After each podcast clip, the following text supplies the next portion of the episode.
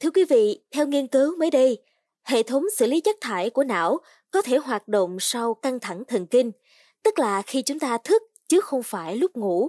Liệu rằng phát hiện mới này có gì thú vị? Hãy cùng tìm hiểu trong số podcast Báo Tuổi Trẻ ngày hôm nay nha!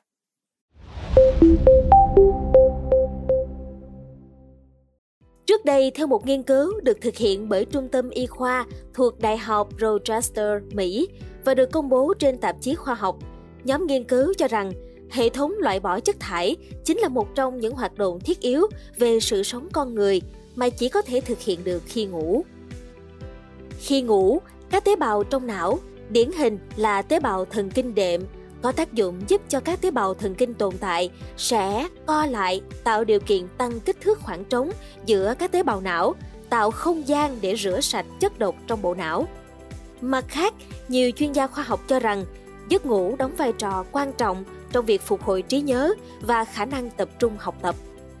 Tuy nhiên, các nhà khoa học thuộc Đại học Rochester cho rằng việc dọn dẹp mới là chức năng chính của giấc ngủ. Bởi vì nếu không dọn dẹp, những chất độc hại sinh ra trong quá trình suy nghĩ sẽ khiến cho não bị rối loạn. Vì thế, nhiều người trong chúng ta tin rằng hệ thống xử lý chất thải thực sự chỉ hoạt động khi chúng ta ngủ.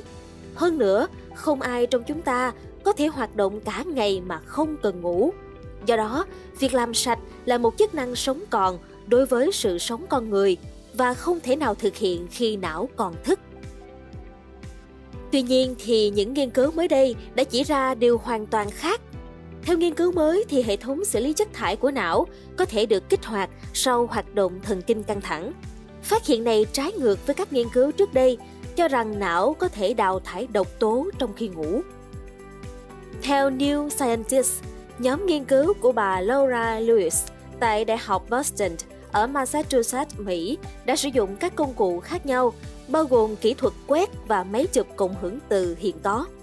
Cụ thể, họ đã yêu cầu 20 tình nguyện viên xem một màn hình hiển thị một mẫu có thể kích thích não bộ hoạt động cao. Bàn cờ xoắn ốc đen trắng nhấp nháy. Trong khoảng một giờ, màn hình liên tục được bật và tắt khoảng 16 giây một lần. Kiểm tra cho thấy lưu lượng máu của các tình nguyện viên đã gia tăng. Khi màn hình chuyển sang màu tối, lưu lượng máu giảm và lưu lượng dịch não tủy CSF vào não tăng lên. Tiến sĩ Eduardo Nosario de Natali tại Đại học Exeter ở Anh nói rằng Điều ngạc nhiên thực sự là các nhà nghiên cứu phát hiện ra hoạt động đào thải chất độc não ở những người tỉnh táo. Bà Stephanie Williams, một trong những thành viên của nhóm nghiên cứu tại Đại học Boston, cho biết vẫn còn một câu hỏi mở là dịch não tủy đi trực tiếp vào mô não hay nó chảy xung quanh não thất. Nhưng nhóm nghiên cứu chắc chắn rằng nó có ảnh hưởng đến dịch não tủy trong phần còn lại của bộ não.